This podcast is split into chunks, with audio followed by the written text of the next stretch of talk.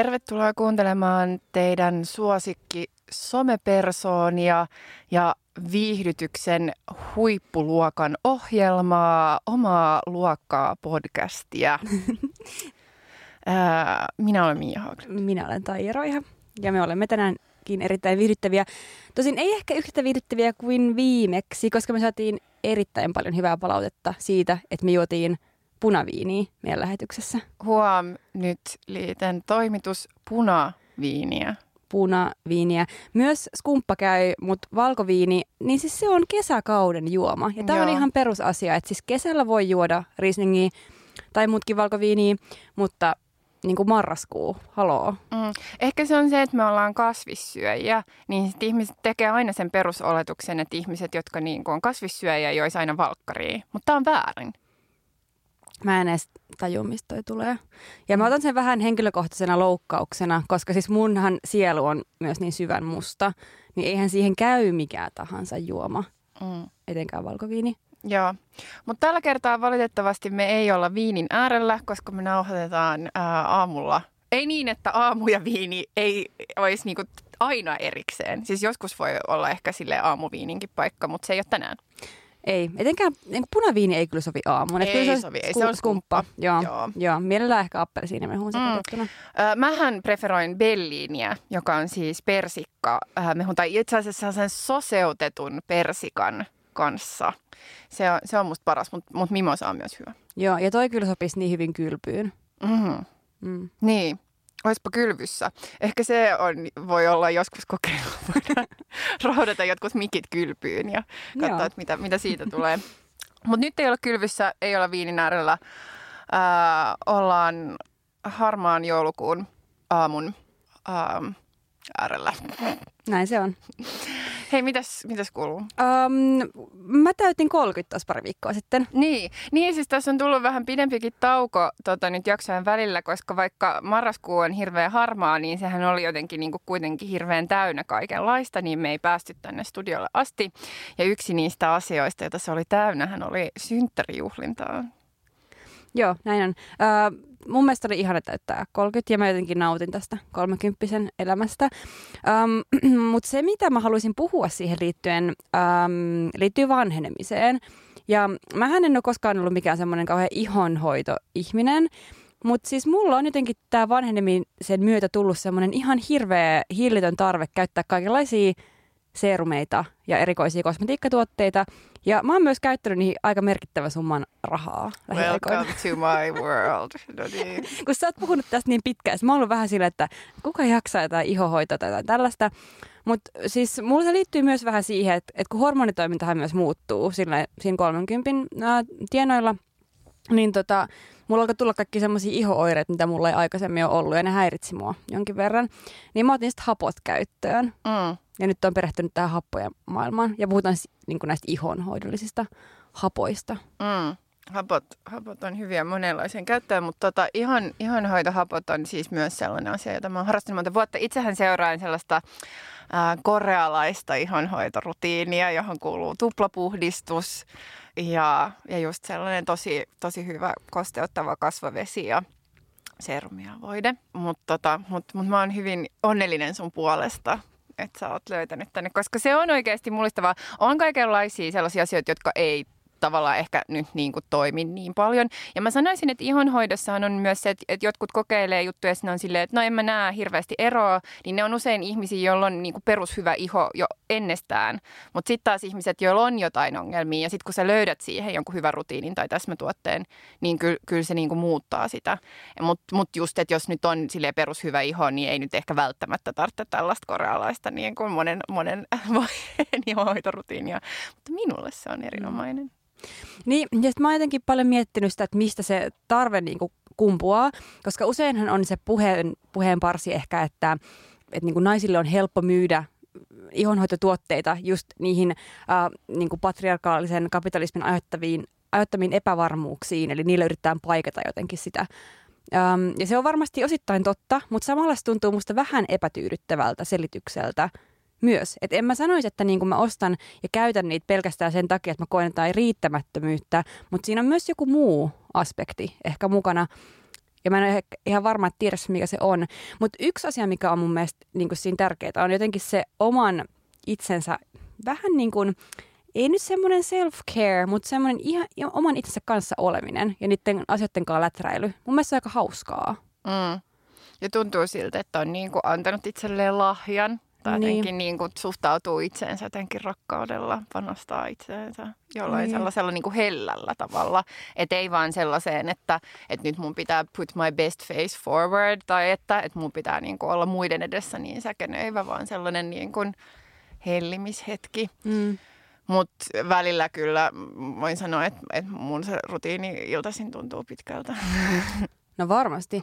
Ja sitten mun, jotenkin tämä mun oma kehitys on tuntunut oudolta myös sen takia, että mä oon lukenut samaan aikaan tällaista ulkonäköyhteiskunta 2000-luvun Suomessa kirjaa. Um, terveisiä vaan Turun sosiologeille. Terveisiä. Tässä on iso kirjoittajajoukko, en lista kaikkia nimiä, mutta Into multa tullut vähän aikaa sitten. Ja tässä esimerkiksi kerrotaan, että niin kun näiden tutkimusten mukaan uh, keskiverto suomalaisnainen käyttää elämästään tunnin ei anteeksi, ei tunnin, vaan vuoden elämästään peilin edessä. Ja sitten mä mietin just, että onko se vaikka paljon vai vähän, onko se niinku hukkaan heitettyä aikaa vai ei? No ei missään nimessä ole hukkaan heitetty aikaa. Niin, kun ei mustakaan ehkä. Mutta kun tässä on jotenkin hyvin selvästi, että, että voisiko tämän vuoden käyttää paremmin. Ja sitten mietin, että, että mä voisin tehdä tosi monista mun elämän asioista sellaisen laskelman, että kuinka paljon mä vaikka selaan Instagramia tai, tai teen jotain niin kuin aika niin kuin, turhahkoa ainakin. Niin mä en oikein tiedä. Mun mielestä siis tämä on eh, niin kuin hyvä, koska tämä myös niin kuin haastaa vähän niin kuin miettimään, että mitä niin kuin kaikki kelloja itselläkin liittyy siis siihen jotenkin ulkonäköön ja ulkonäköön obsessoitumiseen ja kaikkeen tämmöiseen. Mutta siis mä oon kuitenkin sitä mieltä, että siinä on jotain myös muuta. Se ei ole niin yksinkertaista.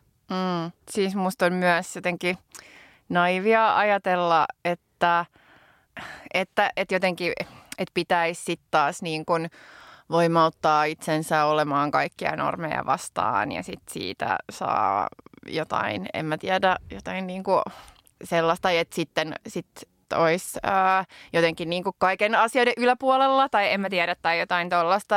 Musta niin kuin on myös tärkeää, että on sellainen jotenkin lempeä tai turvallinen tai jotenkin sellainen niin kuin olo itsensä kanssa ja ehkä jotenkin tässä yhteiskunnassa tai jotenkin näiden niin kuin, ää, normien valloilla, niin se on myös sitä, että jotenkin vähän niin kuin hoitaa itseään tai käyttää itsensä tai ulkonäkönsä tai jotenkin jotain sellaista aikaa, että se olisi pelkästään niin kuin tavallaan pinnallista, niin on musta, tai että se sitten niin kuin syrjäytetään jotenkin pinnalliseksi, niin sitten se on musta ehkä vähän Mm.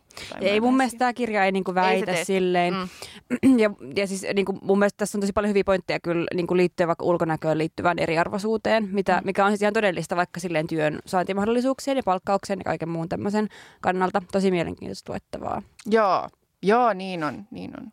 Ja siis niin kuin samaan aikaan, tai tavallaan, että ei, ei asiat ole ehkä niin yksinkertaisesti, tai mikä nyt on silleen huonoa tai mm. hyvää, mutta monipuolista. No mitä sulle kuuluu? No, äh, mä oon erinäisin keinoin yrittänyt äh, hakea jonkinlaista muutosta tähän mun äh, mieleen, joka on tämän syksyn aikana ollut yhtä harmaa kuin tuo marraskuumainen, vaikka joulukuussa ollaan taivas ja pilvistä tuolla äh, ikkunan ulkopuolella.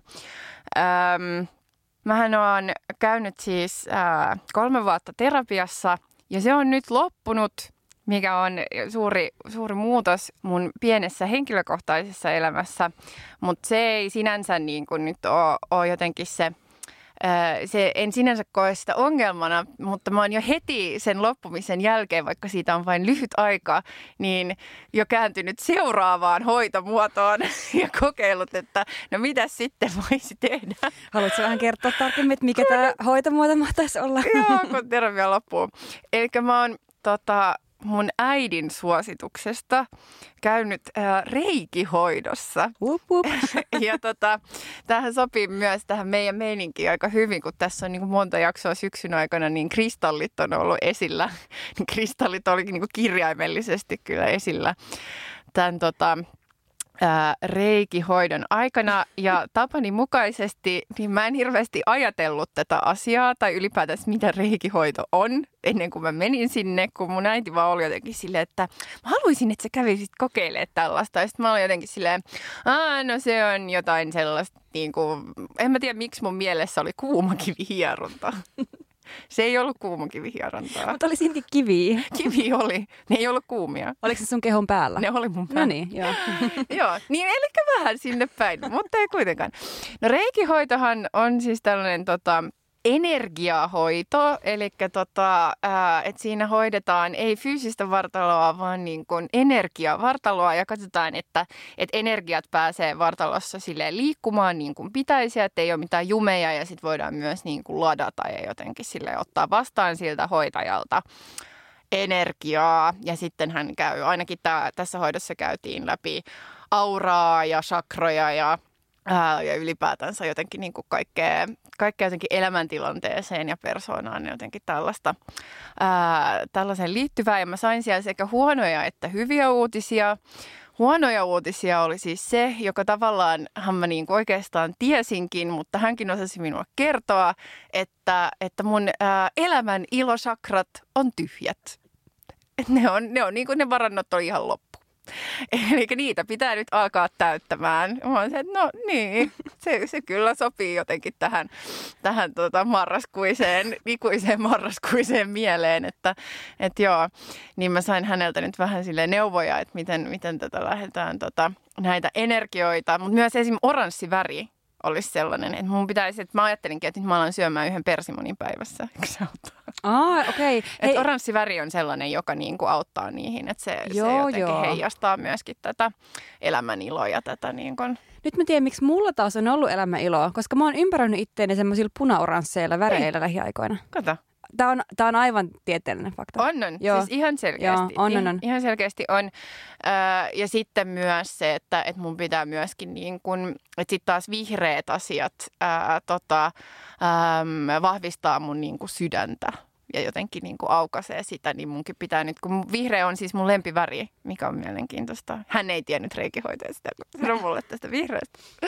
Mutta tota, ää, ja mä oon käyttänyt aika vähän mun vihreitä vaatteita tämän syksyn aikana, niin nyt mun pitää ehkä takaisin niin kuin alkaa pukea mun mun, mun vihreitä vaatteita, jotta, jotta siitäkin saisi, saisi lisää energiaa. No joo, mutta tämä niin sai, sai mut miettimään tämä reikihoito, joka siis oli ihan miellyttävä kokemus. Siis, et, ja hän, hän itsekin oli silleen, että tämä ei korvaa mitään lääketiedettä tai mitään tällaista, että tämä nyt on tällaista muuta, mu, muunlaista hoitoa.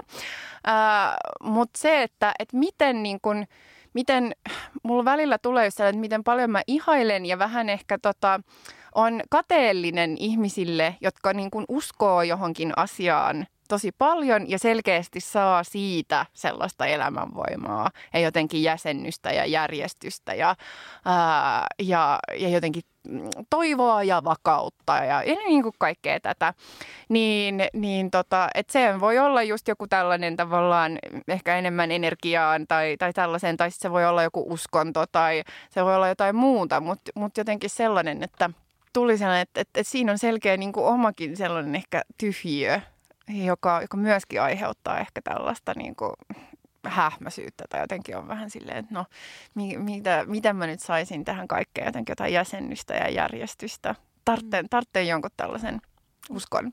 Mm, ei, mutta mä saan tuosta tosi hyvin kiinni ja ei se mun mielestä ole sattumaa, että ihmiset enemmän ja enemmän just hakee merkitystä sellaisista, no vaikka sitten reikihoidoista tai tarotkorteista tai mistä se muusta. Tästähän on keskusteltu myös tosi paljon niin kun, äh, mediassa ja muuallakin. Ja siis mä oon miettinyt tosi paljon samaa ja mulla oli itse muutama vuosi sitten oli semmoinen kausi, kun yhden työprojektin tiimoilta, siis tuli vaan, niin kuin, joudun tekemään paljon niin kuin, työtä silleen niin kuin kirkon toiminnan ää, parissa. En, en mennä siihen sen tarkemmin, mutta mä silloin niin kuin, tosi paljon niin kuin, yritin oikeasti avoimesti pohtia niin kuin, sitä mahdollisuutta, että et, et löydänkö mä itsestäni jotain resonointipintaa silleen jollekin niin kuin uskonnollisuudelle. Ja se kiinnosti mua tosi paljon just näistä vähän samoista syistä, mitä sä kuvasit. Ja se oli kyllä pitkällinen prosessi, että kyllä mä niin kuin mietin sitä aika silleen tosissani, mutta sit mä en vaan niin kuin Että se ei vaan niinku ole mulle, tai että et en mä niinku sit lopulta niinku, niinku saa sitä tunnetta tai sillä, että mulla ei vaan ole sitä, sen kaltaista niinku uskoa. Mutta eihän se tarkoita just, että ei voi saada jotakin muuta niin kuin merkitystä just vaikka tällaisten ehkä joidenkin mielestä vähän hassulta kuulostavien hoitojen tai muiden suhteen. Mutta ihmiset on vaan niin kokonaisvaltaisia, että meidän elämään vaan kuuluu myös joku semmoinen tietty hengellinen ulottuvuus, niin mun mielestä on myös typerää olla silleen niitä kohtaan silleen suoraviivaisen tuomitsevainen, että toi nyt on vaan tuollaista höpö, höpöä. Tai kyllä me tehdään jatkuvasti asioita, mitkä ei ole niin silleen tieteellisiä, koska ne tuo meille jotenkin hyvää oloa ja semmoista tiettyä täyttymyksen tunnetta tai turvaa. Joo, todellakin. Ja siis tota, äh, just niin kuin mä sanoin, että mä oon jopa kateellinen siitä, että ihmiset voi saada sellaista niin kuin tiettyä liikutusta ja merkitystä ja jotenkin sellaista tavallaan jaksamista, että et, et kaikki ei vaan tunnu niin turhalta tai yhdentekevältä tai jotenkin sellaiselta siitä. Niin, niin joo, ehkä mäkin löydän jonkun, ei ole vielä, vielä tullut se oikea vastaan. Ehkä Mulle tuli mieleen se Hail Satan dokkari. no, mutta ei, ei, se, ei sekään kyllä. Sit, ei. Mä luulen, että sulle kaikki tällaiset uskonnolliset yhteisöt on liian hierarkkisia. Niin. Et kun mä ymmärrän, että se hierarkia tuo monille turvaa, että se on mm. silleen, niin kuin, että sillä on ihan roolikin, mutta mut mä luulen, että me ollaan siinä samanlaisia, että se ei kyllä meille kummallekaan oikein ehkä sopisi. Mm. Joo, jos, jos mä jossain vaiheessa niin kuin häviän johonkin, niin ehkä mä löytän jonkun hyvän, hyvän kultin. Jo, jonkun... kultit on sua varten, Joo. aivan niin, selvästi. Niin, tota, Tosin on nekin hierarkisia, mutta... Niin, mutta jos olisi joku vähän sellainen horisontaalisempi Joo. kultti. Kyllä. No mutta vinkkejä saa laittaa meille, tulee.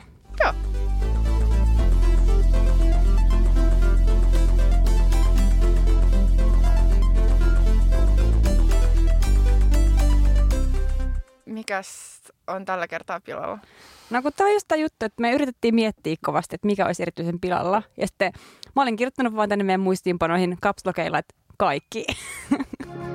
Joo. Joo. Joo. Nykyään tuntuu, että aika moni asia on pilalla.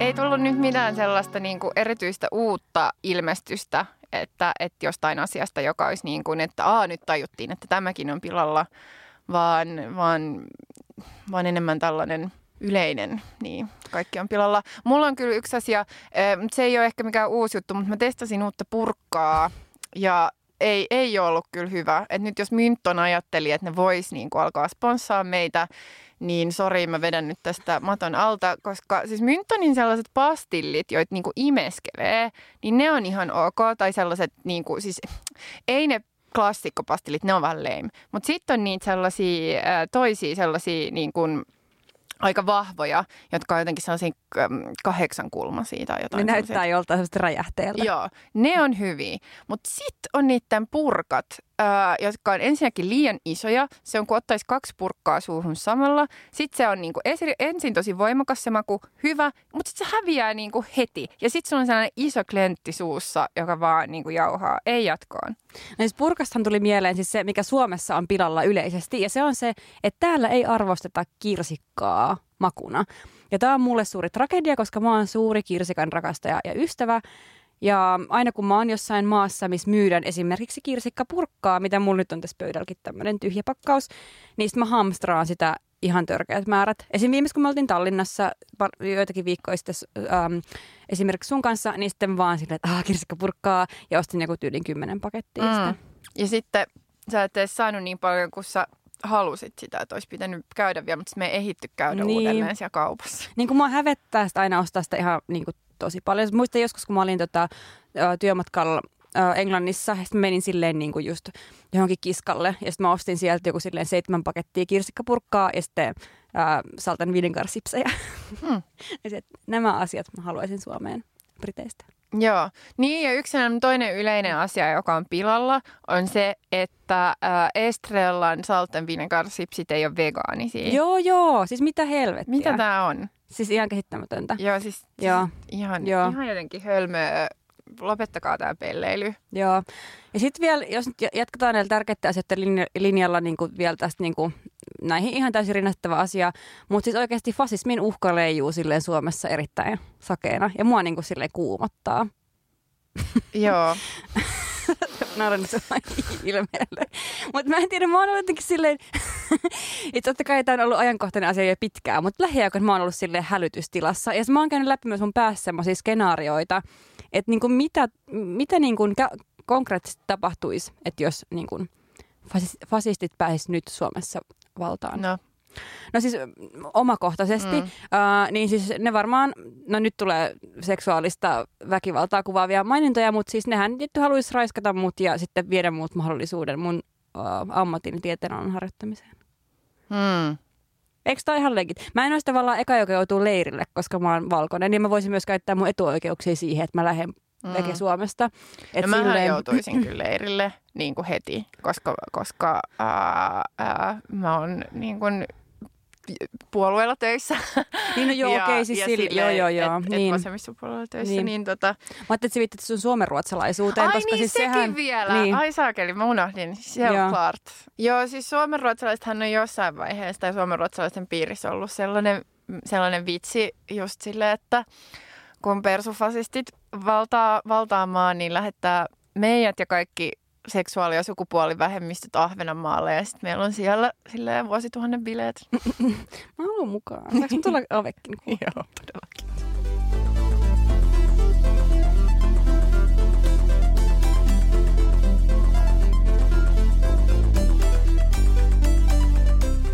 Meidän um, aiheena tänään, meidän hot take-aiheena um, on sellainen teesi kuin, nyt mä sanon sen, being woke about woke is the new woke. Eli? Eli post-woke. Eli mitä on post-woke, mitä ylipäätään on woke-kulttuuri, mitä mahdollisia ongelmia siihen liittyy ja niin. Mm. Oliko tämä nyt tosi epäselvä? Öö, ei. No ei, hyvä. Ei ole, toivottavasti. Mutta tämä on sitä teemaa, mitä me tota, aloitettiin meidän tota, livessä Jyväskylässä kesällä. Silloin me, mä en tiedä, että sanottiinko me niinku sitä termiä post oikeastaan ei, siellä. Ei, Uh, Mutta mut tavallaan se kuitenkin niinku käsitteli sitä. Mutta tota, mut me haluttiin kuitenkin tietyllä tavalla musta se, se niin kuin feminismikeskustelu, mitä me siellä mm. käytiin. Niin, se käsitteli osittain, osittain, sitä, koska tavallaan tämä woke-käsitettä ei voi liittää oikeastaan ei, ei, suoraan feminismiin, mutta kuitenkin, joo. Ei, ei, ei, mutta siis tavallaan ajatuksena jotenkin, että niin, tota, niin sitten kuitenkin ehkä haluttiin palata ää, tähän itse käsitteeseen, että mitä, mitä se on. Mm. Haluatko antaa tällaisen... Ää, historiallisen katsauksen? no siis pitää lähteä tietenkin liikkeelle, että mitä tarkoittaa woke, mm. ennen kuin mennään siihen, mitä post-woke tai o, tarkoittaa tai voi tarkoittaa. Ja wokehan on siis semmoinen käsite, mikä on varmasti monille etenkin mm, internetin erilaisilla ö, sosiaaliseen oikeudenmukaisuuteen muka, sosiaaliseen oikeudenmukaisuuteen liittyviin keskusteluihin äh, osallistuneille niin kuin hyvin tuttu.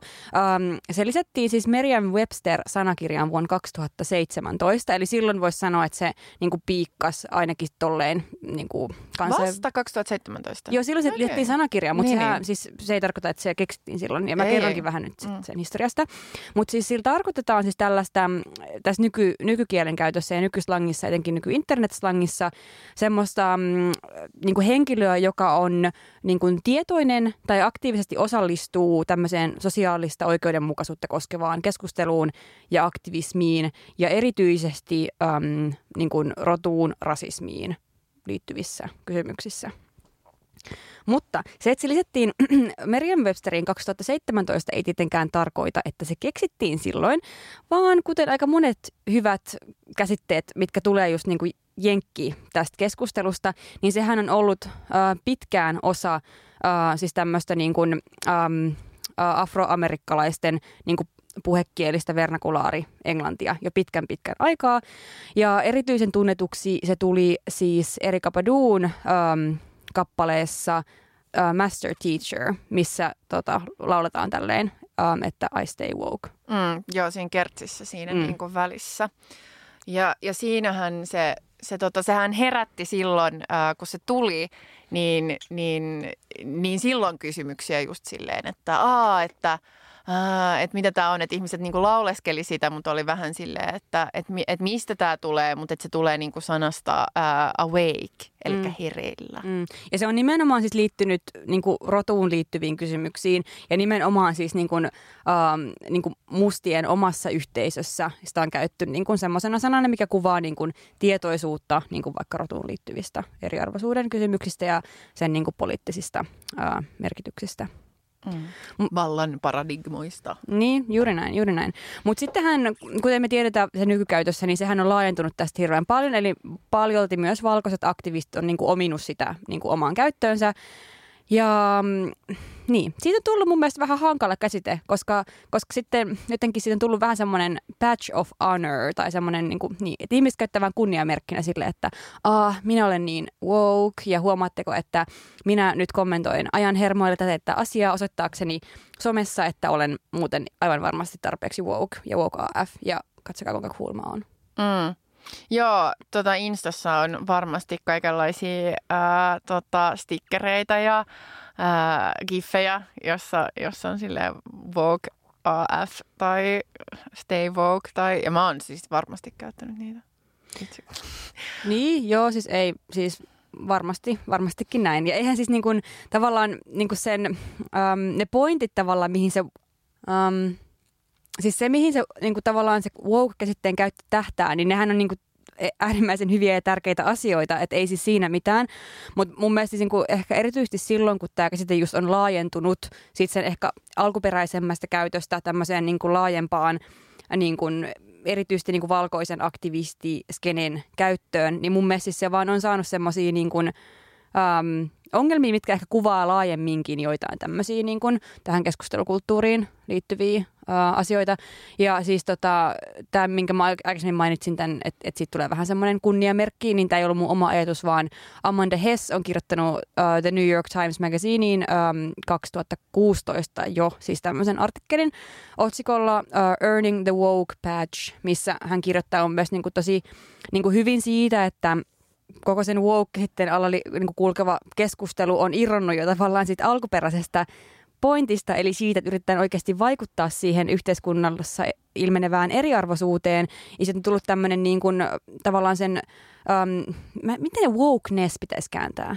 Niin kuin hereillä olon, se, mm. no joo, mutta hereillä olon performanssi, mikä tuntuu jotenkin semmoiselta tosi jotenkin falskilta. Mm, toinen hyvä artikkeli, joka on kirjoitettu 2016, on äh, tällaisen The All-sivustolla, äh, eli The All äh, a2vl.com, äh, niin on tällainen kuin Watching the Vogue Olympics äh, tota, nimiän artikkeli, joka myös käy läpi vähän tota, tota historiaa. Äh, tämän tämän käsitteen historiaa ja sitten myös mun mielestä hyvin myöskin just tämä niin kuin olympialaisvertaus myös just kuvaa sitä ää, tota, ehkä etenkin niin kuin sosiaalisen median käyttäytymistä, ää, jossa, jossa just tota, kilpaillaan siitä, että kuka on eniten Vogue ja miten, niin kuin sitä, miten sitä just signaloidaan. Eli joko vaikka Instagram-kuvissa ää, silleen, että katsokaa mitä kirjoja minä luen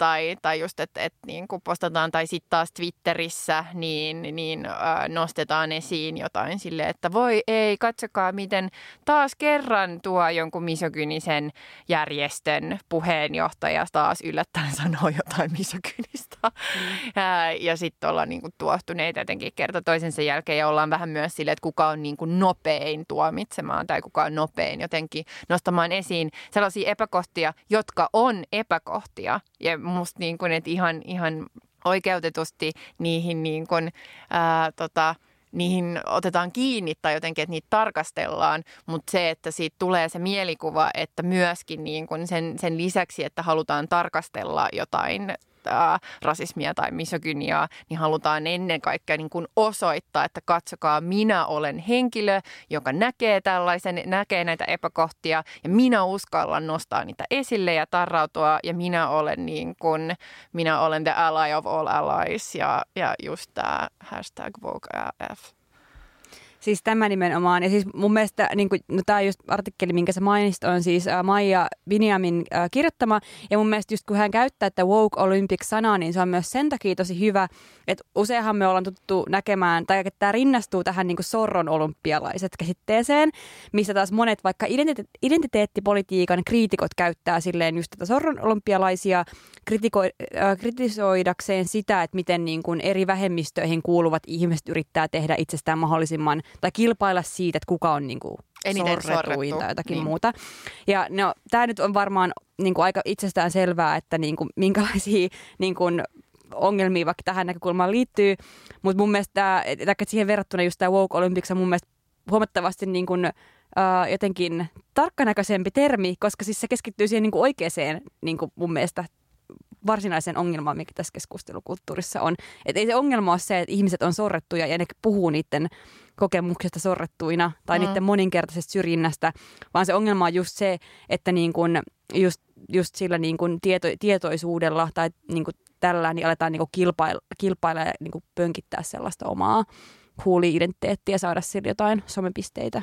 Nimenomaan ja just tämä, että tämä, tämä ongelma on ehkä just tavallaan tässä kulttuurissa, että se ei ole pelkästään jotenkin joku ää, jonkun antirasistisen skenen tai feministisen skenen tai vasemmiston ongelma, vaan tämä on niin kuin laajempi ja se liittyy just nimenomaan ehkä tähän käyttäytymiseen, tähän käyttäytymiskulttuuriin ja miten niin kuin just tavallaan tällaiseen individualistiseen kuitenkin tavallaan imagon luomiseen tai brändäämiseen tai pönkittämiseen.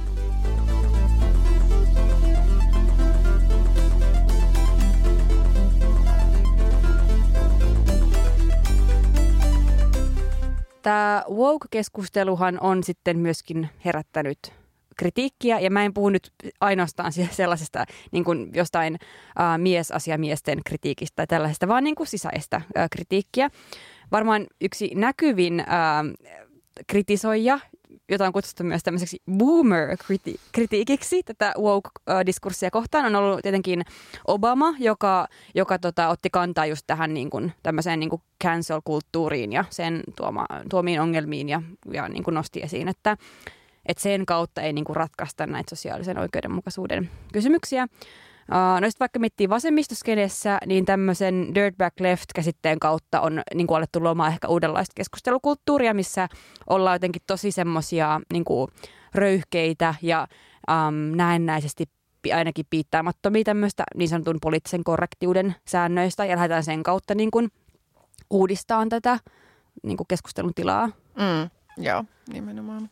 Ja sitten sulla oli myös tämä Mean Girls Left. Meneekö se myös tähän? No se menee myös siihen, joo, ja se on, äh, se kuvaa etenkin ehkä tota, äh, amerikkalaista Red Scare-podcastia, joka, joka tota, niin kuin positioituu selkeästi tavallaan, tai, tai vasemmistolaiseksi, että niiden niin kuin taloudellinen kritiikki ää, ja talouspolitiikkaan liittyvä kritiikki on hyvin vasemmistolaista, mutta sitten se on myös tosi sellaista niin kulttuurisesti silleen ää, ei niin, tai just tota, ähm, eh, kulttuurisesti ehkä vähän jopa et, anti-woke, että et, tota, et ei haluta niin kuin, äm, identifioitua just tällaiseen niin kuin, ä, tota, tosi jotenkin ää, intersektionaaliseen ja avarakatseiseen ja bla bla bla tällaiseen antihierarkiseen, vaan ollaan silleen, että, että niin kuitenkin tietyllä lailla sellaisia niin essentialistisia ja just, että, että ehkä myös sellainen tietty puhetyyli, että, niin kuin, että ei, ei, olla, ei käytetä, harjoiteta sellaista sensitiivistä puhetyyliä, vaan ollaan nimenomaan niin kuin, ää, jollain tavalla aika just röyhkeitä ja tulee just vähän sellainen tietynlainen sellainen niin kuin ehkä sellainen koulukiusaajatyyli siitä mieleen, mutta se on myös aika viihdyttävää. Um, eli siis kuten näistä esimerkkeistä käy ilmi, sulla on selvästi nälkä. On joo, mä se kunnia. Joo, ei. Niin tota, kuten näistä esimerkistä käy ilmi, niin siis äh, ehkä kaikki näistä woke-kulttuurin äh, kritisoimisen tavoista ei ole välttämättä semmoisia, mihin ehkä itse haluaa lähteä mukaan tai mitkä, mitä vaikka itse pitäisin hirveän niin kuin, hyvinä. Ja tämän takia me ollaankin vähän hahmotellut tällaista tavallaan ehkä niin kuin kolmiportaista niin kuin, äh, erilaisten tämmöisten post-woke-muotojen niin kuin, jäsennystä. Mm. Ja nyt mä kerron sen. Uh, eli ensimmäinen näistä olisi tämmöinen niin kuin anti-woke. Um, ja se olisi tavallaan se, että, että vastauksena tähän woke-kulttuuriin, niin ollaan silleen, että, että kaikki mitä woke-kulttuuri on koskaan ajanut, on ö, väärin ja meidän pitää vastustaa sitä silleen täysin ja tota, unohtaa ehkä kaikki myös hyvä, mitä se on tuonut silleen meille ja niin kuin vaan olla sitä vastaan. Joo, ja just, että se, että et niinku peräännytään tavallaan täysin, peräännytään vaikka jostain niinku MeToo-jutuista ja peräännytään tavallaan kaikesta ja ollaan vaan silleen, että et just, että, että tällainen tosi niin kuin poliittisesti korrekti kulttuuri on tosi epäkiinnostavaa ja että ihmiset ei halua niin kuin identifioitua sellaiseen ja nyt pitää vaan saada niin kuin sanoa ää, mitä tahansa. Mm. Mutta kunhan tavallaan tietynlainen poliittinen analyysi on kunnossa, Mm. niin voi sanoa mitä vaan. Jep, joo. No tämä olisi niinku tämä anti-woke, ehkä, tai ainakin miten me nimitettäisiin se. Ja sitten tämä post-woke, niin nyt tämä on vähän epämääräistä, koska täällä olisi niinku mun mielestä kaksi potentiaalista ää, käyttötapaa. Toinen niistä ää, olisi, ää, tai sanotaan, että ensimmäinen niistä olisi sama tapa, mil, mitä on käytetty vähän postfeminismi käsitettä. Eli tarkoitettaisiin, että me ollaan siirrytty jo semmoiseen tilaan, missä woke on tullut tarpeettomaksi. Eli myös sen takia meidän ei tarvitse enää kritisoida niitä asioita, mihin woke-kulttuuri on kiinnittänyt huomiota. Mm. Ja tämä on mun mielestä ihan... Maailma on valmis. Niin maailma on valmis, että, että ei ole enää mitään eriarvoisuutta, bla bla bla bla Mm. bla. Ja tämä on mun mielestä aivan yhtä huono kuin se on. Joo, eh, kyllä jopa huonompi, mä On. sanoisin. on Joo. huonompi. Koska antivogue mun mielestä kuitenkin niin kuin tiedostaa, että näitä hierarkioita on olemassa, mutta on vaan silleen, että deal with it. Jep. Jep. Jep. Näin tämä on. Jep. Mutta sitten tämä kolmas niinku post-woke-muoto olisi niinku sellainen, missä otetaan äm, se hyvä anti, mitä se woke-kulttuuri on tuonut, minkälaisia äh, keskusteluja se on pystynyt politisoimaan, otetaan niistä opiksemme, mutta ollaan samalla kriittisiä niitä toimintatapoja kohtaan, mitä sen puitteissa on harjoitettu, ja yritetään mennä niin kuin eteenpäin ilman, että tehdään mitään kompromisseja niihin periaatteisiin, mutta mietitään ehkä uudella tavalla niitä toimintatapoja. Että just, että onko välttämätöntä tai onko hyödyllistä esimerkiksi vaikka Twitterissä ää, nostaa ihan hirveä myrsky jokaisesta äm, miesasiamiehestä tai niin kuin, rasistista, joka niin kuin, silleen, o- oletuksen mukaisesti tuot, tuuttaa sitä samaa, mitä se on tuutannut silleen aina. Mm. Tai pitääkö kytätä toisiensa kampauksia ää, siitä, että et, et onko joku niin kun kulttuurisesti approprioinut jonkun kampauksen jostain, tai tavallaan ei, että miten sen nostaa esille. Ja, ja jotenkin tällainen tietynlainen, ää, no tämä liittyy nyt yhteen tiettyyn keissiin, mutta, ja, mutta mut tavallaan sellainen ää, tietynlainen niin kun, niin kun kyttääminen ja sellainen, että, että odotetaan vaan, että milloin, milloin saadaan jonkun tällaisen ää, koukeran kautta canclattua Mm. ää, ihmisiä. Mm. Ja siis toihan on vaikea, no rajaverot on vaikeita, Mm. koska tavallaan mun mielestä niin kuin, mm, Case by case. Niin, ne on case by case, koska ei voi tavallaan myöskään lähteä siihen, että no, et, no ei, ei enää kiinnitetä huomiota tämmöisiin ns. turhanpäiväisiin juttuihin, niin kuin vaikka silleen kulttuuriin ja tyyliin ja kaikkeen muuhun, koska nehän on tärkeitä. Ja mun mielestä se on ihan ok huomauttaa tai tuoda esiin vaikka silleen, että miten vaikka joku hiustyyli voi olla silleen, niin kuin, että siihen voi liittyä kulttuurista appropriaatiota. Ja siis niin kuin usein liittyykin, että ei siinä mitään. Ja mun mielestä se pointti ei ole, että niistä ei saisi sanoa missään tapauksessa. Mutta mun mielestä vaan ehkä mut- se, että, että, niin kuin, että onko se oikeasti siis semmoinen asia, että sen, sen yhden hiustyylin takia kannattaa vaikka call outtaa joku tyyppi kokonaan jostain. Mm. Niin siitä Niin, mä en ole tai ihan varma. cancelata joku Niin, tyyppi. niin, aivan joo, Mun tää on- mielestä, että just se, että et ei se, että ää, et just, että ei saisi huomauttaa, mutta se, että et ollaan silleen, että no niin, nyt tämän, kaiken, tämän, tämän tyypin musa on nyt peruttu ja tämän tyypin keikoille ei voi enää mennä. Ja jotenkin just sellaista niin kuin kyttäämistä, että mitä myöskin muut tekee, että nyt jos sä oot Vogue, niin nyt sä et voi enää mennä sen tyypin keikoille. Mm. Ja, ja se pitää ottaa kritiikittä vastaan. Niin. Ja mun mielestä tässä on vähän se, että, niin kun, että jos alkaa niin kun, tavallaan just tolleen ns. canceloimaan, tämä on muuten ha- hankalaa, kun näille ei ole vakiintuneet suomennoksia, niin tämä kuulostaa vähän tönköltä. Mm. Mm. Mutta mut tavallaan, että jos alkaa tälleen ns. Niin kun perumaan, siis niin kun, tai jotenkin silleen, mikä se sana olisi suomeksi, peruuttaa. En tiedä, Ei sano, se- sano vaan cancel. Kä- niin, joku. niin, että jos alkaa tälleen niin kuin canceloimaan niin kuin helposti niin kuin matalalla kynnyksellä asioita, niin se myös menettää vähän sitä poliittista painoarvoa. Niin kuin sit semmoisilta keisseiltä, missä ihan oikeasti on niin kuin hyvin tärkeää, että kaikki sen tyypin ympärillä on silleen, että nyt loppuu tämä juttu. Kuten esim. Case R. Kelly. Niin, no esimerkiksi, joo. Haluatko kertoa siitä? No, ei, no tota, kaikille, jotka, jotka ei ole katsonut Arkeli-dokkaria, niin se, se löytyy nyt Netflixistä, mutta se on siis tavallaan, se keissi on sellainen niin kuin vuosikymmenten systemaattista ää, tota, myös niin kuin alaikäisten ää, hyväksikäyttöä, manipulointia äm, ja niin edespäin, josta niin kuin ihmiset on tavallaan tai lähipiiri on, on ää, tota, antanut sen tapahtua ja mahdollistanut sen ja jotenkin kaikkia sitten just tota, että että jotenkin, että sen jälkeen, kun niin kuin on, on käynyt ilmi, että mi, minkälaisessa tai miten ihminen on käyttänyt valtaansa väärin systemaattisesti vuosikymmeniä, niin sit sen jälkeen mä en, mä en ainakaan pysty enää sen, sen musa. Se oli niinku liikaa. Mm. Se on ihan hirveä se dokumentti. Oh. Mutta se on myös, se, se dokumentti on niinku itsessään, siinäkin on, sekin on, se on aika mässäilevä. Todella mässäilevä. Ää, ja, ja tota, et siinäkin tuntuu vähän siltä, että niiden niin kuin, ihmisten niin kuin perheitä ja läheisiä jotenkin sille käytetään niin kuin hyväkseen siinä dokumentissa just sellaiseen niin kuin mässäilyyn ää, ja sen, sen dokumentin niin kuin tarkoitus, tarkoituspohja ja jotenkin tosi alleviivatusti ja silleen tarkoituksenmukaisesti silleen käytetään kaikki efektejä ja leikkauksia ja valoja ja kysy- tai silleen, että se, sekin on ehkä vähän – joo, aika tarkoituksenhakuinen. Mm, siis todellakin, joo. Ja siis tämmöisiä esimerkkejä, vaikka R. Kellyn niin kuin verrattavia esimerkkejä, niitähän löytyy lukuisia muita. Mä oon nyt just lukenut yhtä Harvey Weinsteinin, Harvey Weinstein keissiin liittyvää kirjaa ja, siis, niin kun, ja siitä on myös dokkari Areenassa. Mm. Ja siis se on mun mielestä yksi toinen hyvä esimerkki vaan siis siitä, että, että ihmisethän on just sillä, että ne ei ole sanonut Weinsteinille tai niin kuin estänyt sitä toimimasta, kuten se on toiminut, niin mahdollistanut sen toiminnan jatkumisen. Ja mun mielestä se on siinä tosi niin kuin olennaista. Ja sen takia on oltava niin kuin rohkeutta myös niissä tilanteissa, kun näkee, että nyt, tämä, niin kuin, nyt raja menee niin kuin tässä, niin sitten ihan oikeasti niin kuin laittaa niitä rajoja. Että mm. ei mahdollista niille tyypeille sitä hyväksikäytöstä. Ja Suomessahan nyt on ollut tämä Veijo Baltsarin äh, keissi tota, äh, esillä ja just siitä taas tällaista niin kuin, ää, valta-aseman systemaattista hyväksikäyttöä just niin, tota, nuorempia kohtaan ja, ja just sellaisena niin kuin johtaja-asemana sitten taas silleen nuoria ää, taiteilijoita tai taiteesta innostuneita kohtaan, niin, niin ne on vähän eri. Tai mun mielestä just se sekin on pakko voida niin kuin olla silleen, että että et, et se on ehdottomasti hyvä, että näitä tulee esille, että ihmiset uskaltaa ja, ja, ja just, että saadaan niin kuin puututtua tällaiseen.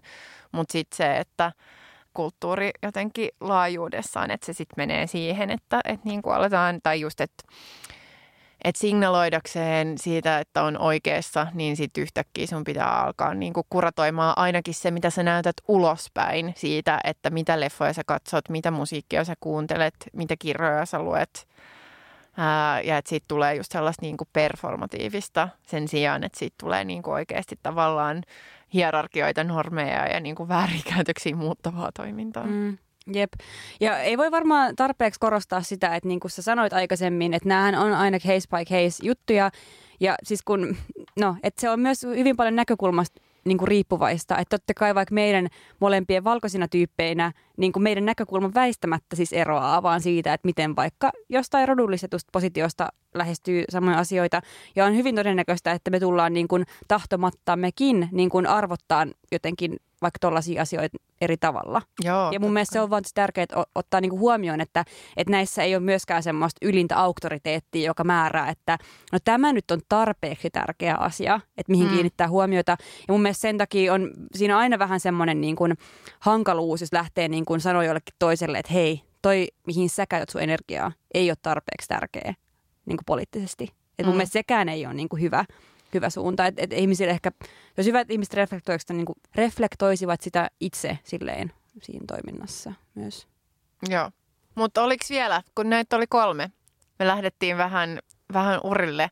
Ja kun nämä oli nämä kolme. Oliko, joo, joo. me kaikki kolme? Saatiin, saatiin, koska oli siis niinku anti-woke mm. ja sitten oli kaksi eri post-wokein muotoa. Eli siitä Kyllä. tuli kolme. Joo. joo, hyvä. Ja sitten tämä perus-woke, mikä on tavallaan Ihana käsitteellistä työskentelyä. Kyllä.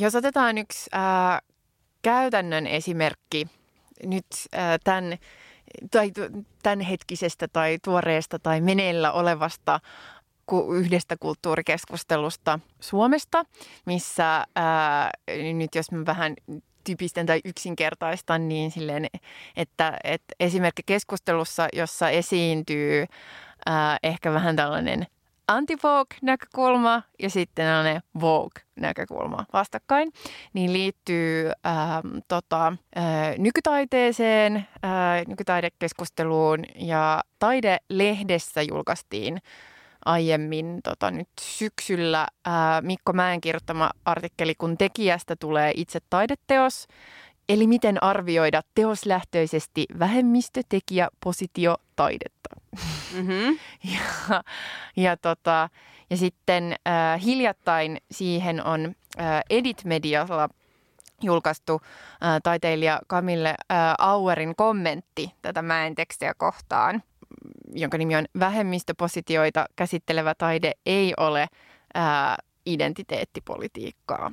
Ja, ja, ja tässä keskustelussa ehkä tota, just se, se niin kuin mäen ää, edustama näkökulma on, on sellainen, että, että, että on ongelma että hänen näkemyksensä mukaisesti niin kuin vähemmistötaiteilijoiden taide, joka on niin kuin tehty selkeästi siitä identiteetistä ja kytketty sellaiseen johonkin identiteettiin ja on niin kuin selkeästi myöskin poliittista, mutta kysynpähän vaan, että mikä taide nyt ei ole poliittista, mutta mm. anyway, niin tota, että se on, että, että siitä, että se on tällä hetkellä niin kritiikin ulkopuolella tai että sitä ei pystytä tai kukaan ei halua tai jotenkin sille, että sitä, sitä ei voi kritisoida – koska se linkittyy liian voimakkaasti sen taiteilijan identiteettiin ja, ja se, siitä tulee sen takia niin kuin ongelma, joten ei pitä, niin, no, että se, että, että, just, että ehkä tällainen just niin kuin identiteettipolitiikka on ongelma, ja, ja, joka just nimenomaan ehkä lähtee tällaiseen, että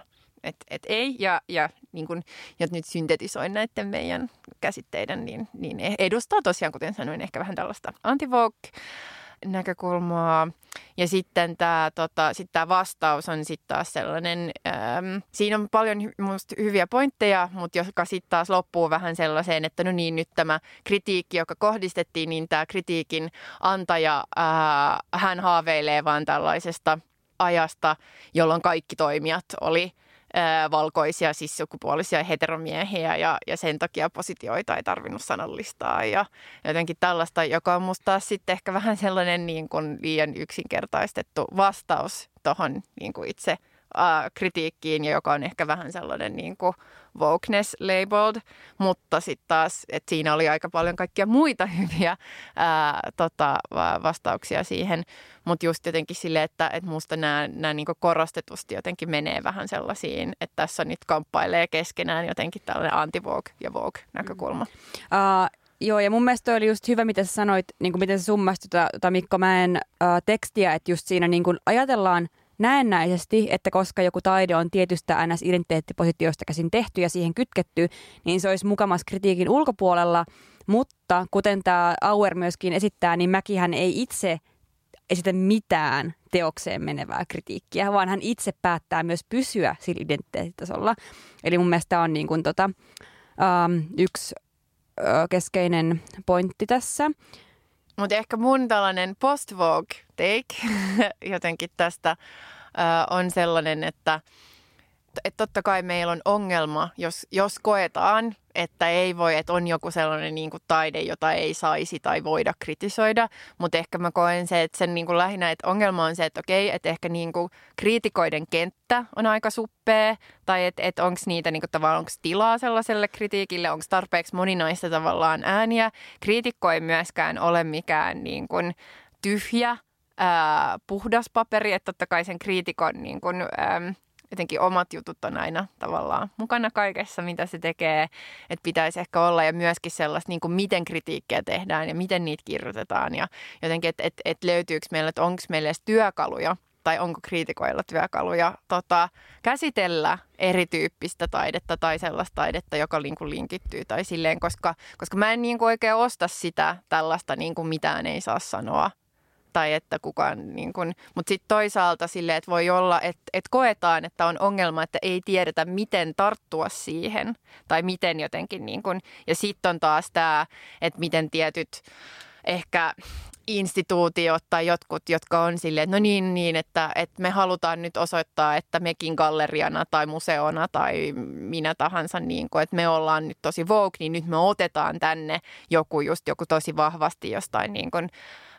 marginalisoidusta identiteetistä niin kuin tehdyn teoksen tavallaan sisältöön katsomatta tai emme nyt tiedä, että tehdäänkö sitäkään nyt paljon, mutta, mutta tavallaan, että vain osoittaakseen, että tehdään sellainen niin kuin just tällainen, että, että, että museokin laittaa itseen, itselleen tällaisen Vogue AF hashtagin, että katsokaa, me esittelemme nyt näitä ja näitä ja näitä, että, että me ollaan nyt niin, niin kuin ajan hengessä kiinni ja että ikään kuin, että sitäkö ei saisi, mun mielestä sitäkin pitää voida syynätä ja tarkastella. Siis todellakin, mutta mun mielestä siis niinku tavallaan se lähtökohta, missä oletetaan, että, että se, että joku vaikka taiteilija kuuluu johonkin vähemmistöryhmään, niin se jotenkin tekisi hänen taiteestaan lähtökohtaisesti huonompaa. Siis sehän siihen liittyy se oletus. Niin mun mielestä se on vaan niinku ihan käsittämätön.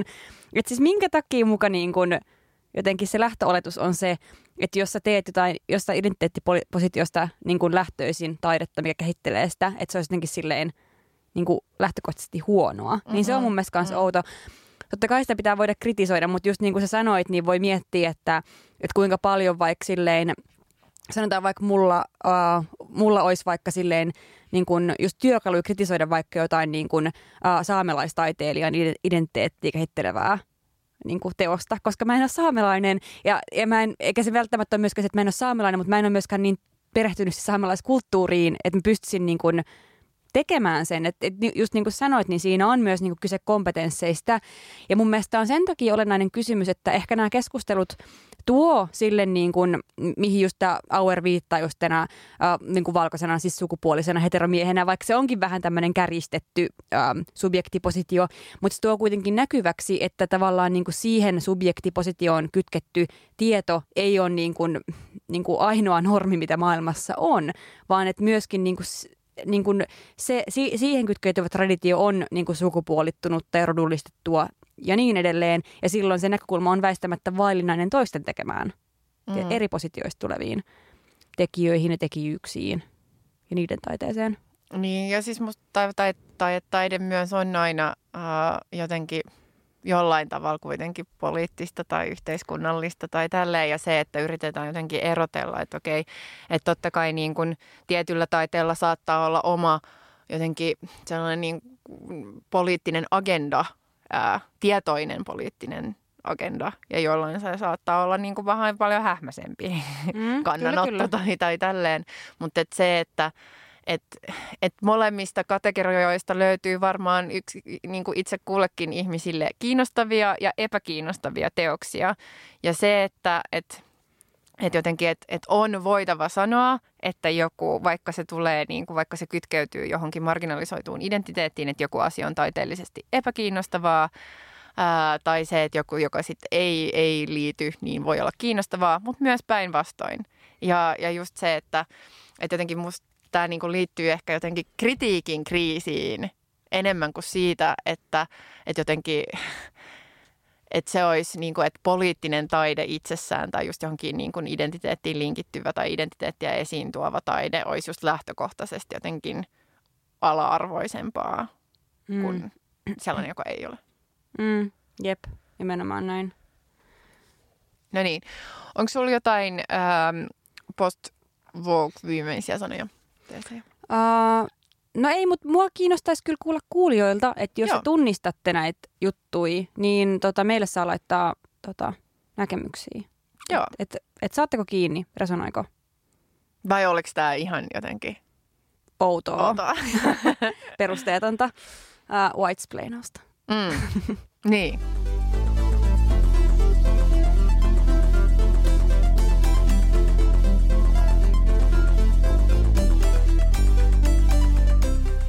Mennään fiilistelyihin. Mä fiilistelen tällä hetkellä tosi paljon uh, Watchmen TV-sarjaa HBOssa. mm, oli muuten eilisen kohokohta, kun mä olin tulossa sun luokse yöksi ja mä olin metron liukuportaissa vähän silleen, että mm, onko sulla vielä jotain illaksi, että mulla olisi yksi ehdotus. Ja sitten säkin olit miettinyt, että voidaanko me katsoa uusin Watchmen-jakso yhdessä. Ja Joo. me katsottiin. Se oli hyvä.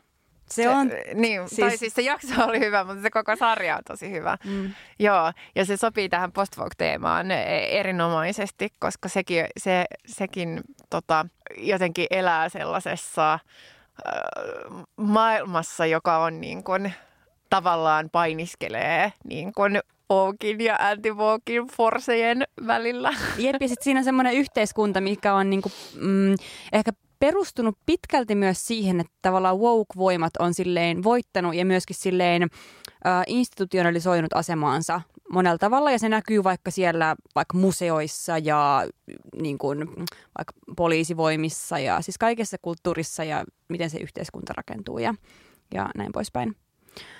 Um, Mutta siis tämähän perustuu siis tämä Watchmen siis Alan Mooren uh, samannimiseen uh, sarjakuvaan, mutta tota, mm, niin, e- eroaa myöskin tota, siitä alkuperäisestä uh, aika tavalla. Ja joo, se on ihan, siis se on vaan niin törkeän hyvä. Siis, siis niin kuin myös ihan niin kuin televisiona, ei pelkästään niin kuin vaikka just tähän post teemaan niin kuin liittyen, mutta jotenkin mulla se yhdistyy vaikka semmoisiin TV-sarjoihin niin kuin tyylillisesti kuin vaikka Twin Peaks, uh, osittain uh, Stranger Thingsiin ehkä mm. parhaimmillaan niin kuin jossain määrin ja, ja mitäs muuta. Joo, esim. tällaisiin. Että siinä on jotenkin semmoista sopivan niin kuin outoa meininkiä niin kuin aika paljon. Ja silleen, mutta se outous on jotenkin silleen myös tosi ihanan yllättävää ja sellaista, niin kuin, joo. Joo. virkistävää. Niin, siis virkistävää nimenomaan. Että siinä on just sellaisia tota, käänteitä tai just, että et ei oikein tiedä, että mihin tämä on menossa. Ja, ja just silleen, mä tykkään tuollaisista niin kuin, uh, ensemble cast-sarjoista, jossa on tavallaan monta eri hahmoa, joiden uh, tota, elämän tai sitä tilannetta tai jotenkin sitä niin kuin, ja tarinaa uh, seurataan ja sitten ne tulee vähän jotenkin silleen sekaisin ja päällekkäin ja tietää, että okei, tästä on tulossa jotain, mutta minneköhän tämä on menossa. Hmm. Ja siis uh, jos alatte katsoa sitä, uh, niin se voi aluksi vaikuttaa hyvin niin kuin sekavaltakin, mutta yrittäkää mennä sen yli. Se palkitsee kyllä. Ja sitten mä luulen, että toi on semmoinen, mitä tekee mieli myös katsoa aika monta kertaa toi sarja. Joo. Joo, mitäs sä oot öö, tota, No mä en oikein ole jaksanut tänä syksynä äh, lukea hirveästi. Mä oon hankkinut kaikenlaisia kirjoja, mutta mä en ole jaksanut lukea niitä. Mutta yhden mä oon jaksanut lukea. Ja äh, se on äh, Liv Strömqvistin uusi äh, sarjakuva-albumi, Den redaste rosen slår ut. Ei ole vielä käännetty, mutta varmaan parhaillaan jopa käännetään. Niin, tota, ja mä ajattelin, että me voitaisiin palata siihen jossain vaiheessa, sit, kun se on käännetty ja sekin on lukenut sen ää, koska se on tosi hy- hyvä ja se käsittelee rakkautta ja suhteita ja jotenkin miksi, miksi ei, miksi ra- rakkaus on niin epätoimivaa tällä hetkellä tai miksi meitä ei kiinnostaa. Niin tota, joo, erittäin hyvä niin rakkaus ja, ja uusi liberalismi. Lupaavaa, plus sen nimessä on ruusu. Joo, kyllä. e, niin, niin sitten siitä tykkään. Ja sitten on tällainen, tota, ää, mä, mä en tiedä, onko tämä varsinaisesti fiilistely, mutta mä vähän niin nautiskelen siitä, että et, kun tota, Ähm, mä en tiedä, että onko tämä nyt oikeastaan sitä, mutta mut ainakin taas jollain tavalla niin kuin britti kuningashuoneen ää, tota, alas, alasajo väärä sano, mutta jotenkin silleen... Rapistuminen? Niin, tai, tai joku tällainen niin kuin skandaali tai joku tällainen, mutta joka jotenkin vie pohjaa siltä koko instituutiolta. Mm-hmm. Niin, niin kun ollaan taas tällaisten hetkien äärillä, mulla tota, on ihanaa olla suomalainen ja asua Suomessa, kun meillä ei ole kuningas huonetta ja monarkiaa, mutta et sitten, että et ei tavallaan va- tarvitse vastustaa mitään sellaista, että omassa maassa olisi sellaista, niin sitten voi niinku vähän tälle sidelineselta katsoa niinku muiden, muiden maiden tällaista meninkiä. Ää, mutta ei tarvitse olla koko ajan vaan silleen, että vastustamassa jotain. Mutta brittikuningashuone, siitä mä en ole kyllä koskaan tykännyt hirveästi. Ne on niin hirttoon epäsympaattisia, siis oikeasti. Ne on niin todella epäsympaattisia. Mutta mä oon tykännyt siitä The Crown-sarjasta. Ja nythän sen kolmas tuotantokausi on nyt tullut tota Netflixiin. Ää, ja mä oon katsonut sen jo kokonaisuudessaan, mutta tämä on jotenkin niin, niin herkullinen hetki, että samaan aikaan, kun, e, kun tota, eihän sen niin sarjan tarkoitus ole ehkä, tai sarjan niin tekijöiden tarkoitus on nyt niin kuin silleen... Ää, palauttaa jonkinlaista niin kuin uskottavuutta tai, tai tällaista brittien kuningashuoneeseen, että kyllähän siinä niin kuin näytetään aika paljon säröjä ja näytetään ja musta se, niin kuin, että ne ei ole hirveän sympaattisia, ää, mutta ne on ehkä inhimillisiä että ne inhimillistetään siinä sarjassa. No nehän nyt on ihmisiä, en mä tiedä voiko ihmisiä inhimillistää. Voi, no voi, voi, jos ne on vallankäyttäjiä ja mun mielestä niin. se on aina vaarallinen niin. strategia. Mutta niin siinä niinku kuitenkin lähtee nyt vähän sellaisen, että kyllä se nyt on paljon asioita saanut, joutunut kokemaan toi no, Elisabeth. herra Jumala. Mutta tota, niin, että hyvin, hyvin se kestää. Eh, mutta, äh, mutta, mutta, mutta, mutta, äh, eli, mutta siinä niinku vähän tuurittautuu. Vähän menee sellaisen sille, no nekin ovat ovat vain ihmisiä. Mutta sitten samaan aikaan, niin nyt niin kuin reaaliajassa tulee tämä vitun prinssi Andrewn ää, sekoilu niin kuin Epsteinin kanssa. Ja joka, tota, josta mä oon siis edelleenkin sitä mieltä, että Epstein ei ainakaan omaehtoisesti tehnyt sitä sen itsemurhaa. Että just saying, Epstein true, hashtag Epstein truther. Mutta tota, Ähm, ja odotan innolla, että milloin Bill Clintonin ja Jeffrey Epsteinin yhteyksiä aletaan niin kuin laajemmalla otteella selvitellä tällä maailmalla, mutta siitä odotellessa, mutta nyt ainakin tämä Andrew on ollut suurennullossa lasin alla. Ja taas kerran britti kuningashuone menee mokaamaan silleen, että siis oikeasti, että silloin kun ne on niin kuin tarkistelun alla, niin niiden pitäisi olla hiljaa. Hiljaa. Tai sitten niin kuin antaa joku oikeasti jonkun niin kuin, sen sympaattisimman jäsenen niin kuin tehdä joku nallenhalausturnee ympäri maailmaa, jotta ne oikeasti saisi jotain goodwillia. Mutta kun ne on niin ällöjä, kun ne päästää siis silleen, ja niin kuin ylimielisiä jotenkin niin sille reaalimaailmasta irtautuneita, etenkin nämä Elisabetin lapset, niin siis että et Prince Andrew luulee, että kun se menee antaa BBClle jonkun haastattelun, että asia olisi jotenkin niin kuin kuitattu ja ihmiset olisi silleen, että okei, että et kyllä me uskotaan sinua, eikä näitä niin kuin, kun se on silleen, että joo, että et, ei mulla tuossa tilanteessa olisi ollut tollaisia vaatteita, että mulla olisi ollut ihan eri vaatteet ää, tällaisessa tilanteessa, niin, niin tämä kuva on kyllä varmaan jotenkin tekaistu.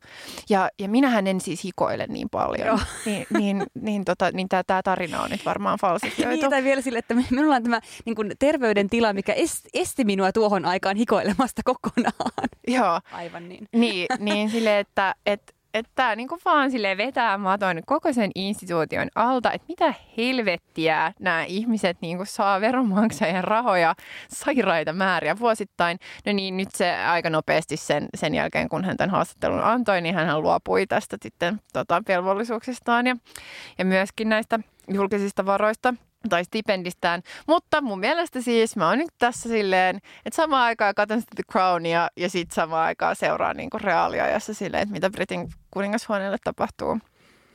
Niin se on tavallaan vähän mässyy. Mm, ehkä ensi jaksosta, jaksosta alkaen meillä on tämmöinen Epstein Corner meidän ja niin kuin podcastissa, missä me seurataan niin kuin uusimpia käänteitä Epstein-kohussa. Joo, mutta siis Bill Clinton, mä toivon, että sä tiedät, että they're coming for you. Mm-hmm. se varmaan kuuntelee. Joo. Kukaan muu ei ole kertonut tätä sille ennen. Ei.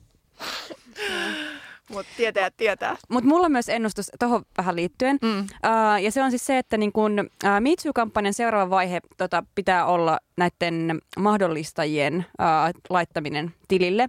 Ja mun mielestä se liittyy myös tähän tota, Epstein kohuun Joo. aivan selvästi. Kyllä. Ja myös tähän, niin kun, niin kun, että huomio pois niin kun yksittäisistä hirviöyksilöistä. Ei sillä, että pitäisi mennä silleen just anti tyylillä huomio pois, vaan silleen, että totta kai myös netilille edelleen.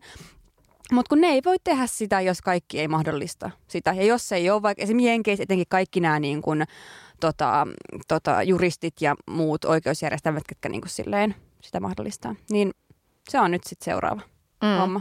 Mm.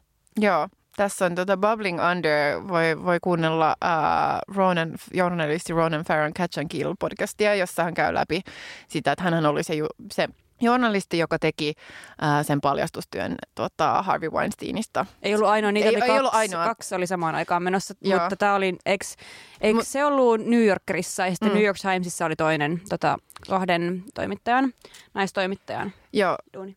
Joo, ja joo, tämä toimittajien äh, Jodie Cantorin ja Megan, Megan Tuin äh, tota, te, tekemä äh, myöskin äh, tota, työ, äh, niin nämä kaikki yhdessähän sitten paljasti tai niin kuin tä- täydensivät toisiaan. Äh, Mutta siinä liittyy myöskin niin kuin niiden toimittajien tekemään työhön aika paljon tavallaan sellaisia kierroksia, mitä ei ole ehkä tarkasteltu yhtä paljon tähän mennessä, mutta nyt, äh, nyt, nyt on tulossa. Mutta ainakin tämä Ronan Farron podcasti käy läpi sitä, että mitä, mitä kaikkea siihen liittyi siihen hänen niin kuin myöskin taustatyöhön ja miten sitä yritettiin blokata sitä koko storia ja miten hän vei sen itse asiassa yhdeltä medialta just toiselle medialle, koska NBC ei suostunut edes julkaisemaan. Joo, ja samaa käy läpi tota, just nämä Jodie Cantor Megan uh, Joey tässä um, She Said-nimisessä kirjassa, mitä olen lukemassa tällä hetkellä. Joo. Hyvä, no hyvä. Samaan aikaan mä kuuntelen sitä Ronan Farron podcastia ja sä luet sitä kirjaa, niin ollaan saman äärellä. Joo. Mutta ähm, hei, täällähän tota, kun, mä en tiedä miksi mä annan siis teille, tämä on tosi epäkiinnostavaa teille kuulijoille, että mä annan tällaisia niin kuin, sääpäivityksiä, kun kun mä näen katon ulos ikkunasta. Ei niin kuin merisää, mutta on tällainen niin kuin Radio Helsingin uh, ylä, ylästudion uh, ikkunasää. Nimenomaan. Mutta, mutta tota, tämä harmaus on itse asiassa nyt, nyt niin kuin lähtenyt kaikkoamaan ää, ja valoisa taivas sieltä pilvien läpi jopa vähän pilkahtaa ja ylipäätänsä tämä niin kuin valoisuusaste on noussut merkittävästi siitä, kun tulimme studioon. En mä tiedä, onko meillä tämän kanssa jotain tekemistä. Ehkä on. Ehkä niillä sun, mikä se chakra oli, mikä oli tyhjä? Ää, elämän ilosa. Elämän ilochakra, joo. Ehkä se, ehkä se tästä lähtee täyttymään. joo. Ehkä tämä on nyt ollut tämä jotenkin tällainen puhdistus, joka tarvittiin, jotta päästään niin kuin uuden, uuden äärelle. Mutta tota, eiköhän lähdetä tonne va- valoon. Joo. Kiitos, kun jaksoitte kuunnella tämän jakson loppuun asti, jos jaksoitte. ja palautetta saa taaskin antaa. Joo, eh, ehkä etenkin meidän Instagramin kautta myös eh, Facebook-sivun sähköpostiin omaluokkaat.gmail.com. Laitakaa vaan. Jep, heippa! Heippa!